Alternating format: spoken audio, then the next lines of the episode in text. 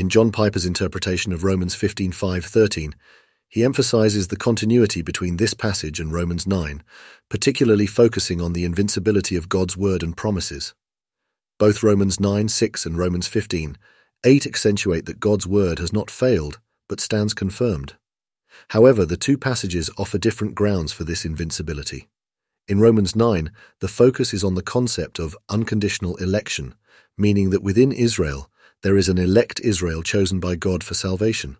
The Word of God will never fail those whom He has sovereignly planned to save. This is the basis for the invincibility of God's Word in Romans 9. On the other hand, Romans 15:8 affirms Christ's role in confirming God's promises. Here, Christ is portrayed as a servant to the Jewish people, born to fulfill the promises given to their forefathers. His redeeming work serves as the ground for the invincibility of God's word in Romans 15. Both passages, therefore, affirm the unfailing nature of God's word, but attribute it to different aspects of God's plan one to the concept of election, and the other to the redemptive work of Christ. Piper's analysis asserts the coherence in Paul's message across these chapters, highlighting that God's promises stand firm, whether viewed through the lens of election or redemption. Also, Piper indicates the inseparability of the doctrine of God's unconditional election from the saving work of Jesus Christ. Piper argues that God's choice of whom to save was made in Christ before the world's foundation. This means that the events of Christmas, Good Friday, and Easter were not afterthoughts but integral to God's eternal plan for salvation. God's promises stand not just because he is sovereign in his choices, as Romans 9 suggests, but also because he fulfills these promises through the life, death, and resurrection of Jesus Christ, as maintained in Romans 15. Piper focuses on Romans 15:8, 9 to explore why it is good news that Christ came on behalf of the truth of God.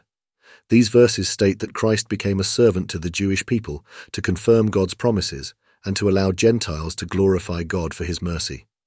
Piper notes that Christ's service is not separate from his role in vindicating the truth of God. Rather, it is the means by which he does so. Christ serves humanity by establishing the truth of God, fulfilling promises made to the Jewish forefathers, and extending mercy to the Gentiles. In summary, Piper's interpretation insists that the doctrine of unconditional election must always be viewed in the context of Christ's saving work. God's eternal plan for salvation was always centered on Christ, making the events of Christmas, Good Friday, and Easter pivotal in the fulfillment of God's promises. Christ's incarnation serves both to confirm these promises and to glorify God, thereby serving humanity by vindicating God's truth. Moreover, Piper explores why it is beneficial for humanity that Christ came to vindicate the truth of God. Piper identifies four reasons, but the first and most fundamental is that Christ's coming shows that God is true primarily to himself. Piper points out that God's truthfulness is not just about fulfilling promises, but is rooted in his very nature. God is the definition and standard of truth, and there is no external measure by which he is evaluated. Piper refers to Paul's distinction in Romans 15, 8 between Christ coming on behalf of the truth of God, and to confirm the promises given to the fathers. While these may seem similar, Piper contends that the former is deeper, pointing to God's inherent truthfulness. This is crucial because it prevents us from reducing God's attributes to their relevance to us, thereby preserving God's self-sufficiency.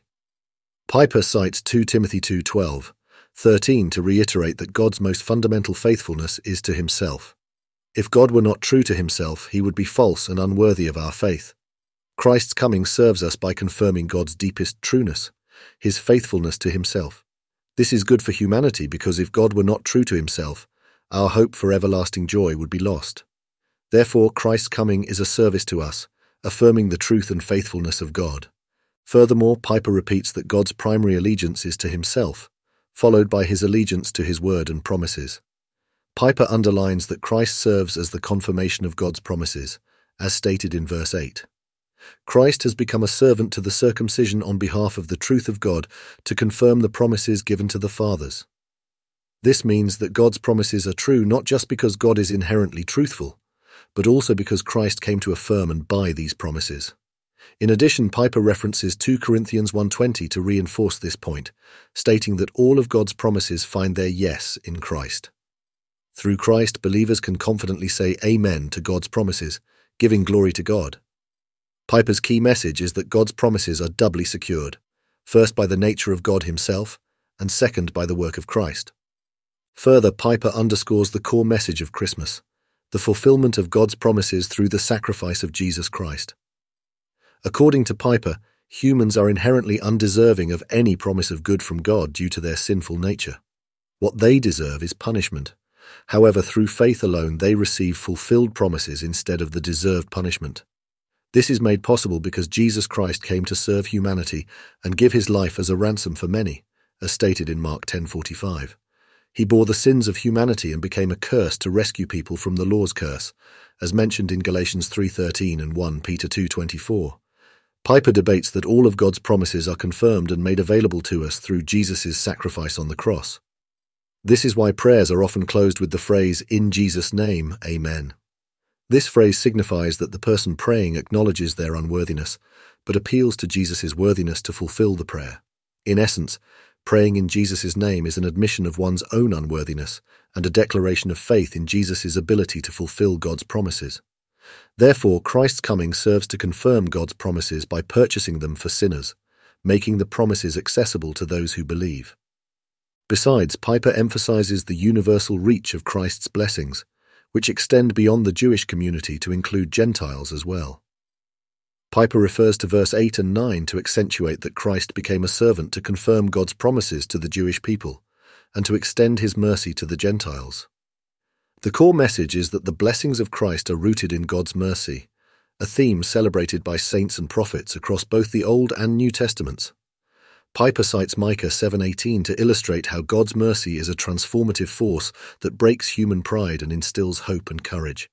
This mercy is not just a theological concept, but a lived experience that empowers individuals to love even in challenging circumstances. Additionally, Piper mentions a hymn by Samuel Davies based on the Micah text to affirm the unmatched grace and mercy of God. In summary, Piper disputes that the coming of Christ serves to confirm God's promises of mercy, which are not limited to a specific group, but are available to all. This universal mercy is what enables us to love, hope, and find courage in difficult times. Last but not least, Piper asserts that God's gifts, including forgiveness, are not ends in themselves but means to bring us closer to God. Piper argues that the ultimate purpose of Christ's sacrifice is not just to offer relief from sin or punishment, but to enable us to enjoy God for eternity. He warns against viewing forgiveness merely as a ticket for sinning without consequences, or as a means for psychological relief. According to Piper, the true aim of Christ's service, as stated in Romans 15:9, is for us to glorify God for his mercy. Piper suggests that God is glorified when his mercy leads us to see him as the most enjoyable person in the universe. Christ's coming serves multiple purposes. It proves God's truthfulness to himself, confirms his promises, and most importantly, reveals that the essence of his promised mercy is God himself. Piper concludes by urging us to recognize our deep need for mercy and to let this understanding fill our hearts with love for our Saviour Jesus Christ. This, according to Piper, is the true meaning of Christ's coming and the essence of the Christmas message. He calls on us to not only praise God, but also to reflect His mercy in our actions. In conclusion, Piper delves into the invincibility of God's word and promises, drawing parallels with Romans 9. While Romans 9 focuses on unconditional election as the basis for the invincibility of God's word, Romans 15 highlights Christ's role in confirming these promises. Piper contends that both election and Christ's redemptive work are inseparable and integral to God's eternal plan for salvation. Also, Piper explores why Christ's coming is beneficial for humanity. He identifies four reasons, the most fundamental being that Christ's coming affirms God's inherent truthfulness. This is crucial because it establishes God's self sufficiency and prevents us from reducing God's attributes to their relevance to us. Piper indicates that God's primary allegiance is to himself, followed by his allegiance to his word and promises. These promises are doubly secured, first by God's inherent nature and second by Christ's work. Moreover, Piper discusses the universal reach of Christ's blessings, extending beyond the Jewish community to include Gentiles. He debates that these blessings are rooted in God's mercy, a transformative force that empowers individuals to love even in challenging circumstances. Furthermore, Piper warns against viewing God's gifts like forgiveness merely as ends in themselves. According to him, the ultimate purpose of Christ's sacrifice is to enable us to enjoy God for eternity.